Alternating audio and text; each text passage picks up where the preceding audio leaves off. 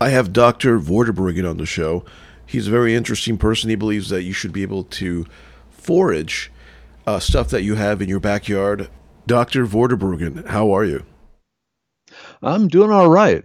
It's a little hot here in Houston, but for the most part, that's what summer is like down here. Yeah, I can imagine. Tell us about your PhD, your credentials, and how does that all work into what you're doing now with the foraging? Oh, wow. Thanks. Yeah. So, uh, from the education side, I have a master's in medicinal chemistry and a PhD in physical organic chemistry. So I don't make the molecules. I figure out which molecules are necessary to accomplish a particular task. The original plan was to go into pharmaceuticals, but I ended up here in Houston, and the oil industry threw a ton of money at me. And so I spent 18 years developing environmentally friendly replacements for traditionally less friend- friendly oil field chemicals using my knowledge of natural products. My first patent was using cinnamon as a corrosion inhibitor. My last patent in the oil industry was mimicking oyster shells to coat sand to prevent the dust from coming off and causing silicosis. So I've always been kind of, uh, I jokingly refer to myself as a chemist raised by wolves. So it's all about what nature and how to access nature, and more recently, the medicinal properties of natural plants. Okay. Why is foraging so important to you? And why should people even care about this stuff? Because that is how we evolved. If you think about humans, we are an ancient designed body trying to live in a modern world. And quite frankly, a lot of the ease of this modern world is causing all sorts of health problems in us. Uh, you can trace back everything from the mental deterioration to you know, heart disease and diabetes and all these sort of things, just to the fact that we aren't doing what we evolved to do. One of them, walking around outside gathering food. Okay, I know. I know the accessibility of food and this very easy life kind of leads to uh, diabetes, uh, being overweight, heart disease, and all this other stuff. But how is foraging and uh, food security related? Ah, that's a good question. So let's let's let's take it in several parts. First off, if you are trying to survive purely by foraging, you're going to run into a lot of problems. But that being said, just because there's not enough wild stuff for everyone on the planet right now, what I usually try and do is get people to start with uh, replacing about 10% of their diet with wild foraged foods. Most people can do that. They have access to you know their property friends property things like that where they can get stuff and just start replacing you know a salad every day or something like that the key for food security when it really comes down to it though is calories. The wild plants and mushrooms are great sources of vitamins and minerals and antioxidants and medicinal compounds. It's calories where you come into problems. And for that what i try and get people to learn are the seeds, the nuts, and the tubers in their location that will supply them with calories. And from there, they start realizing, yeah, this is awesome. We can start gathering these seeds. And I've let loose a kind of an army of uh, Johnny Apple seeds, but in this case, it's Johnny Lamb's Quarter seeds and Johnny Canna Lily out there, kind of guerrilla gardening their locations with calorie producing wild plants. And through that is where they start getting more of their security. On your website, I did notice there's a lot of iconography or motifs uh, pointing to the medicine man. In your words, who is the medicine man and what does it mean to you? So, the medicine man, they are the people who are re- responsible for the health of the tribe through not just plants and mushrooms, but even counseling and guidance, both mental and physical help for the tribe is what it boils down to. And that is what I've devoted my life to. In your opinion, is there a relationship between health, nutrition, and uh, medicine? And is that kind of what you're aiming at when you use this kind of imagery? Yes. In fact, uh, you might have heard the saying, let food be thy medicine. I take it one step farther and let gathering food be thy medicine. The act of walking around outside, bending, twisting, stretching, occasionally running really fast, things like that, uh, using your body the way it was designed to be used. There are some accounts that Neolithic farmers were considerably less, less, way less healthy than hunter gatherer communities. And uh, in fact, uh, a stable food supply at the end came at some, uh, with some consequences from their labor-intensive lifestyles, namely vitamin uh, vitamin deficiencies, spinal cord, uh, spinal deformations, and dental pathologies. What's your opinion on that? Most 100% true. Uh, if you ask me, I think we really made a mistake moving over into agriculture. Uh, I do subscribe to the theory a lot of the reason agriculture was started was so that we had a steady source of the ingredients needed for beer. Before that, they were mainly gathering, you know, the a little bit here and there. A lot of it, though, was surviving on the animal products. But that being said, even if you're eating nose to tail, there are places where the plants come in, you know, useful too for the nutrition. But yeah, most definitely the the agriculture it allowed feeding of the masses, but it allowed creating of the masses too. And so there was definitely trade-offs there. Like you said, all the different health issues that came out of it. What do you think about animal products? Do you think it should be part of someone's diet, or do you think that eliminating uh, food uh, animal products is part of a healthier diet? If you look at your teeth, you'll see the front teeth are designed for cutting and tearing. And if you look at our bodies and the biochemistry involved, from those, I believe we are designed to hunt and to eat. Uh, a key feature of this is the fact, for the most part, we are hairless and we are designed to run. If you look at the endurance capabilities of the human, uh, it quickly points out that we are endurance hunters. We are designed to just keep going and going and going and going and wear down our prey. If we were just after vegetables and fruit, we wouldn't have those particular features. Very interesting. Now, is a diet in processed foods kind of the new abnormal for Americans? Yes. Uh, when you say new abnormal, I'm going to go, you know, within the last hundred years or so. But yeah, I mean, basically, sitting and eating are the two big health issues that face a lot of people nowadays. They don't move around enough and they don't eat the foods that they evolved eating, whether it be liver and eyeballs, you know, things like that, the the or certain plants, berries, things of that nature. And that brings me to my next question. What do you think is a primary underlying contributing factor to human disease? Ooh. That's a good one. Let me let me give me a second to think on that one how I want to phrase my answer yeah, the prime. If you look at the primary diseases, uh, I'm assuming you are not necessarily meaning infectious diseases, but correct. Okay, so yeah, so if you look at the the top issues facing at least Americans, other parts of the country or other parts of the world may be different, but the heart disease, the diabetes, the fatty liver, those sort of things can be directly tied back to diet and lifestyle uh, more so lifestyle.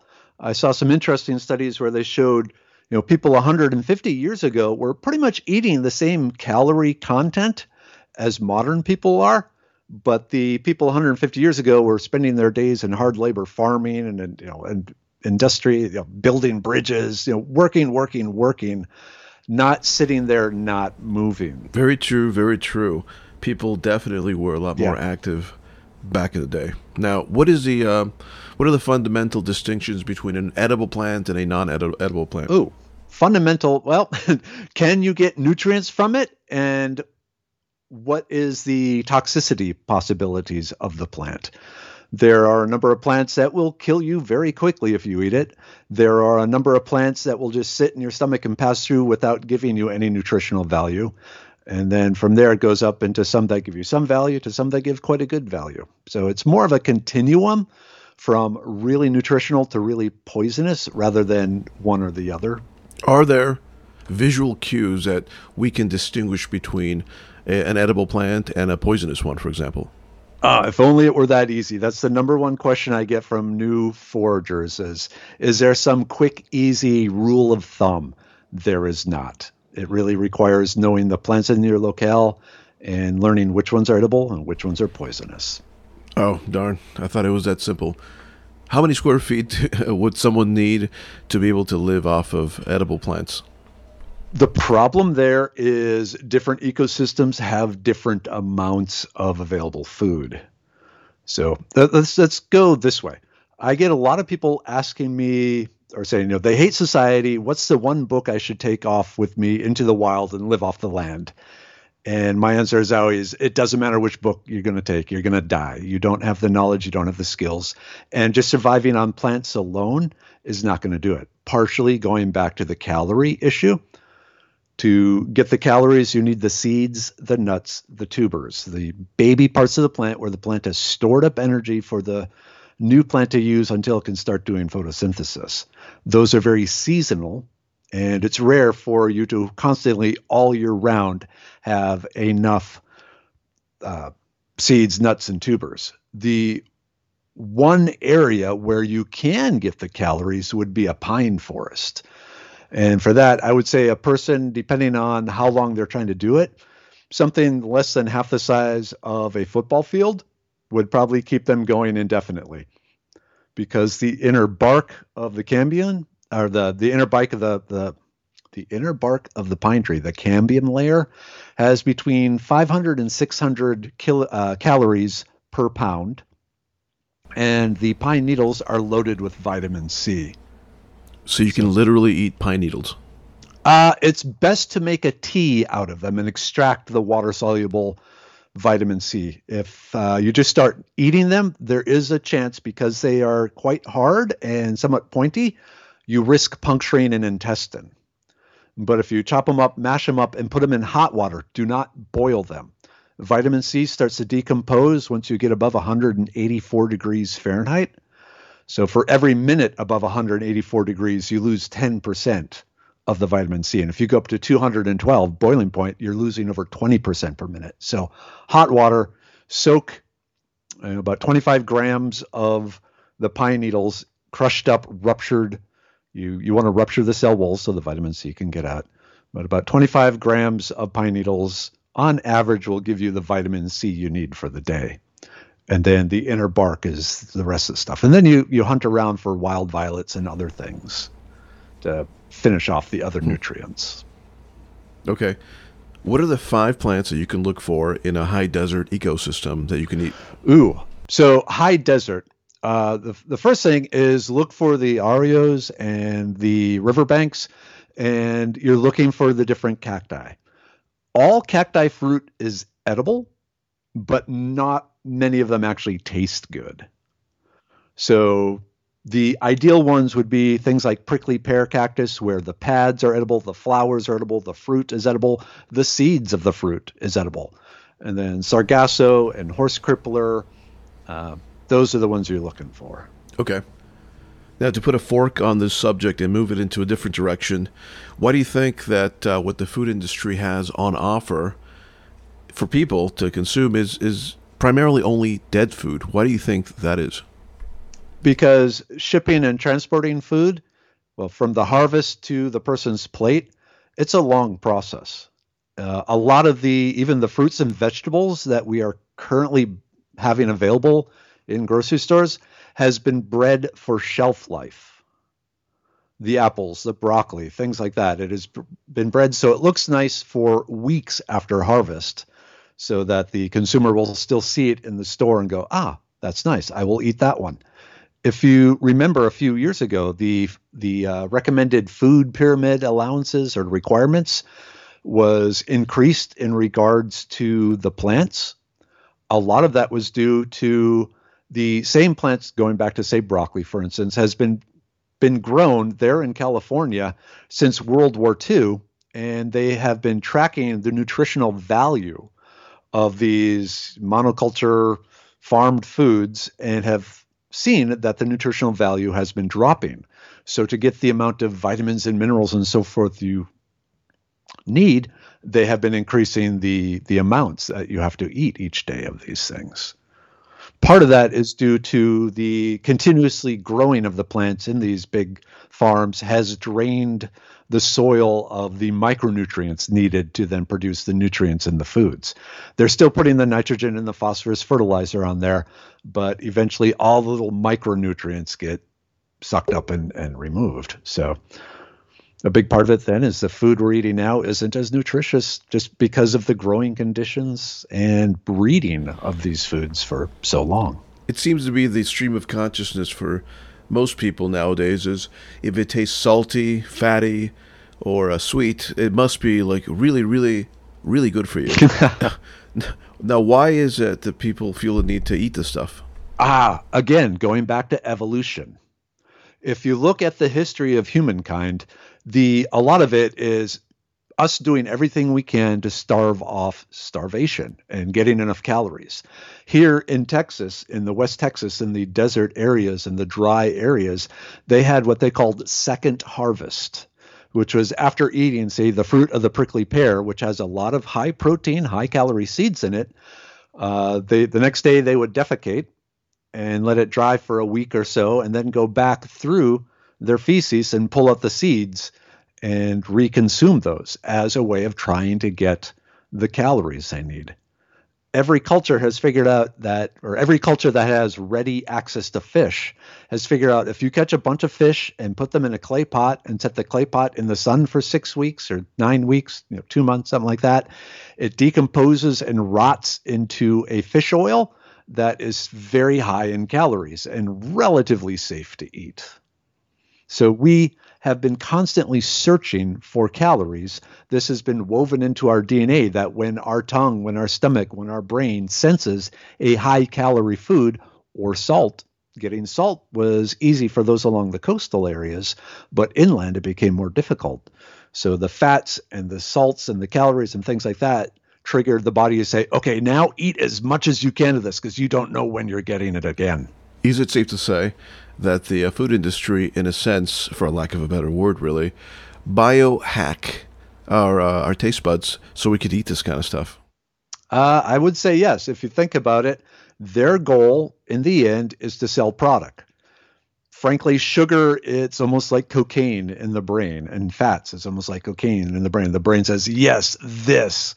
And so if you give that to the consumer, uh, even though their willpower says, you know, I shouldn't eat much of this, their caveman body says, oh my God, eat all of this. Eat it fast, fast, fast before anyone else gets it.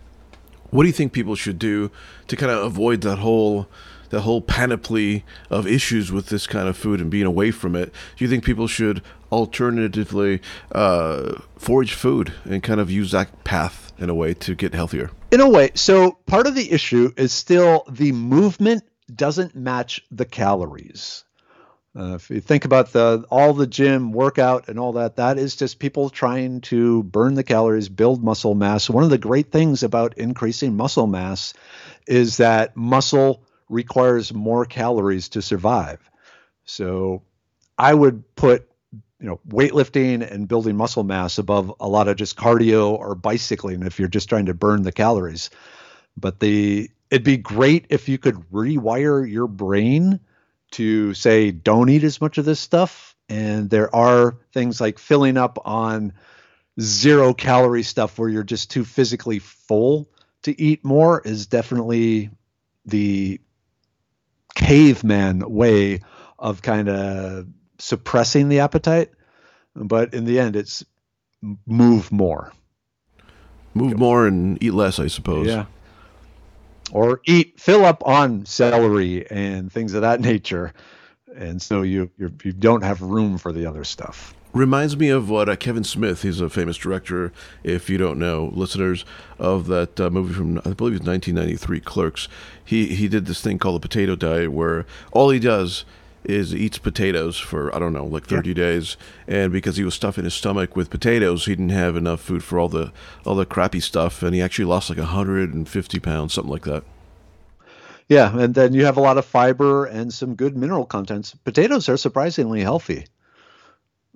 You know it's just a matter of eating enough to fill up but there are certain things you can do also to slow down the absorption of the sugars and stuff from the food. Prickly pear cactus or okra, any of the slimy foods the slime actually really likes to bind to sugar. And then instead of having the sugar quickly pass into your bloodstream and spike your sugar content, and then you get all the insulin issues and all that, by uh, mixing the slimy foods with high sugar content foods, you grab onto that sugar, only slowly release it. So you get kind of a steady state release of sugar rather than the spike. And then same thing with potatoes, because in your gut, the starch is being broken down into sugars. Starch is just a bunch of sugar molecules linked together. So. In the famous scene of where the uh, the protagonist of the movie Into the Wild uh, famously mm. eats a plant that he thought was edible, and then somehow he realized that it wasn't in fact edible. He he dies and he passes away uh, you know, really, a lot of this stuff is kind of what nightmares are, are really made of for people, and the reason why a lot of them shy away from foraging their own food because they're not confident in what they're eating. What do you think about that? Okay, let's back up one second though. Uh, Supertramp, the guy that's that starved to death. The foragers, professional foragers, hate that book Into the Wild because basically, Jon Krakauer, in our opinion, got to avoid the legal things there, but in our opinion, he was wrong in what he's saying about eating those beans.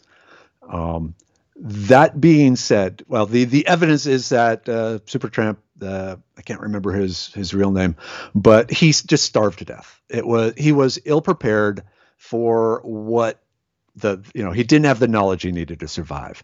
That being said, yes, the number one thing that I find with my students is they are afraid they'll they'll match all the structural features, they'll they'll you know everything looks right, but they're still afraid because they think if they eat the wrong plant, they will die. Um, the basic rule of thumb with plants is you want to match at least five structural features of the plant versus whatever guide you are using. And at that point, nibble a little and you're be okay. My my biggest part of being a foraging instructor is holding people's hands as they finally try the plants they think they know and show them, yes, you were right. You know this. Now that is very interesting. I didn't know that Supertramp from the book Into the Wild was not looked upon very fondly by the foraging community. Turning to a different subject now, uh, what do you what do you think about the act of foraging? Uh, is there is that very important, and is that uh, a contributor to uh, to a healthy lifestyle? So uh, besides the nutritional value, and I, I, touched a little bit about the bending, the stretching, the digging, the carrying. Here in Texas, if you're out the day foraging, you're probably carrying a gallon, a gallon and a half of water with you, which weighs a lot. So you, you got that going with you too. But beyond that, there's some other neat uh, mental and physical side effects of letting gathering food be thy medicine. So, one of them, it's been shown that the more time you spend walking on uneven ground, the more uh, or the stronger your brain will be, and the longer this brain strength will remain. So, it helps stave off dementia and Alzheimer's and things like that. So, the fading brain in old age. Uh, the main reason for this, from what science has determined, it goes back to the amount of stimulation the brain evolved needing. When you're outside, you are using all your senses to interpret the the environment. At least the cavemen were, because they there were risks. They had to worry about, you know, saber-toothed tigers and other cavemen and things like that. But walking on uneven ground has been shown to really stimulate the brain because you are constantly doing micro adjustments to keep your balance to avoid slipping, to avoid tripping, to avoid stepping on a sharp rock. So your brain is taking all this information the way it evolved to be. And it's like exercise. It's like doing Sudoku or learning music or learning a new language. It's another form of brain exercise. So that extra ex the extra exercise you get from walking around on uneven, slippery, trip hazard, loose rock sort of ground is actually really good for your brain Another thing it's really good for is your sense of balance. And one of the things they've showed a side effect then of the improved sense of balance is you, as you get older, you are less likely to fall and break a hip because you have those recovery mechanisms already hardwired into your muscles. If you're over the age of 70 and you fall and break a hip, that is practically a death sentence. A lot of people just never recover from that. So the extra sense of balance you get from spending your life walking around on hard to walk on surfaces serves to improve your sense of balance. Another thing it does is strengthen the core muscles because that's what you're using to maintain the sense of balance. And by strengthening the core muscles, they can show that directly correlates to overall health. The stronger your core muscles are, the more they've been worked out. I'll tell you, you walk around outside on a rocky side of a hill where there's loose, you know, loose rocks and so forth. It's like doing a whole bunch of abdominal crunches as you're just trying to keep your balance. So all these things pull in. You know, walking around like we did as a caveman is what we designed to do, what we evolved doing. And so the benefits from that are numerous. It is interesting that I've met rural people who um, look like they're older than their age because it's probably lots of work to to live that rural lifestyle. And there's some people who look younger than their age in a rural setting. Why do you think that is? What are what are the differences? Most likely, and there's you know never discount genetics and you know how much sun are they getting, how much water are they drinking, there's a lot of ways of doing it wrong. And frankly, I think that's one of the reasons we evolved or we developed agriculture is because it made it easier. It may not have been it made it any healthier, but at least our bellies were full. But if you look at the uh, the hunter gatherers, it if you look at the amount of time they spend per day doing their thing versus agricultural type people, the hunter gatherers actually did have more free time, more time to relax. But also, it's very hard nowadays to live a true hunter gatherer lifestyle. That is pretty interesting. Um, it also seems to me that um, if you're a forager, you you you have to coordinate with uh, uh, with other people, and I assume that that's part of the health benefit uh, to foraging they've shown that the more social interactions you have, the more contact you have with other people, be it a bridge group or a bowling club or a church or something like that, the longer and healthier your overall life is. We are designed as social creatures. We are designed to be watching someone's back and having someone watch our back, tribal creatures. That's one of the things that COVID has been so hard on everyone uh, I just saw a thing in the news today that the suicide attempts by teenage girls is up 51% during the COVID thing because they they are you know separated. We've been put into isolation. If you're a forager in the modern world, one of the things it requires is going out and talking to other people and getting access to other people's land. Most people don't have you know a half acre or an acre of land that they can constantly be taking stuff all the time. A lot of people live in suburbia. But all my neighbors know that I will keep their yard free of weeds because I'm going to eat them. And they just don't put down fire ant poison or any of the other poisons that the suburbanites like to spray on their yards to keep it nice and green. I'll be down around in the evening with my bucket getting the stuff there. So, to do that, I have built up great relationships with all my neighbors in a big circle around our house. And through that, there's just a, a feeling of food security and life security. Because I know I have friends in the neighborhood. I know I have people, if I need help, I can call them. If they need help, they know they can call me. And there's a lot of security in that feeling. What do you think about using modern technology like eh, these apps where you're able to identify plants by simply uh, taking a picture of them? Do you think that's something that as a forager you can rely on, or do you think there are errors in there that might cause problems? I would not trust my my life with them. I see them as a starting point. Uh, in fact, uh, this last weekend, I downloaded a bunch of them. Uh, about once a year, I will download them and try them, get really frustrated, and delete them. But the this last time, uh, there's like four or five, some mushroom ones, some plant ones, and they actually surprised me in some plants and others they were still really wrong. So I would say if you are first starting to learn, use them as a possibility, see what the app says, and then look up, you know, let's say germander. If the plant, if the, I'm not going to name names, if the app says this is germander, look up, you know, Google germander identification and include the state you happen to be living in and see what comes up. And then from that start looking up and seeing okay so it has opposite alternating leaves. Okay yes i have alternate opposite leaves. Uh, the leaf edge is toothed. Oh wait no my teeth or my my leaves have a smooth edge. So it's not germander but could it be something along those lines so it's it's a starting point but don't trust it 100% don't trust it 50% yep um, I know. I know some people have described uh, plants and edible plants are, as our external digestive system.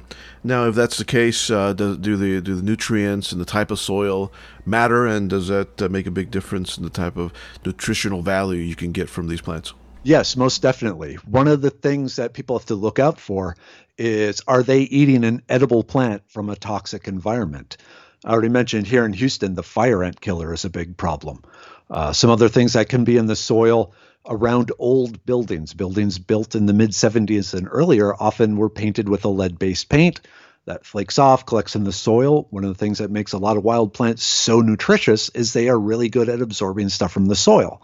So if there happens to be lead or pesticides or mercury or anything like that, there's a good chance they're in the plant, which is another reason why you need to talk to the landowner and try and find out you know, what are potential toxins that may be in the soil.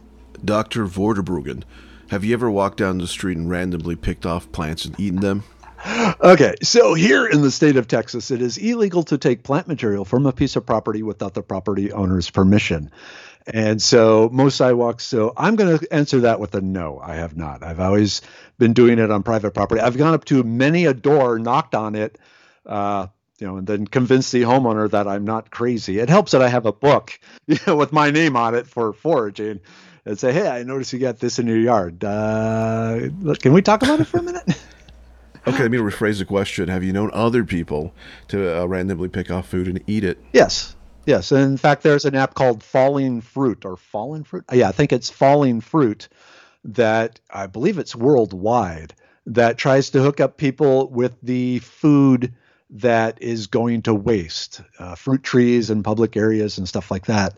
The one issue I have with that app is it doesn't go into the legal side of that. And so there have been cases of people getting into trouble because they were you know, basically taking fruit from someone's fruit tree that they should not have been doing.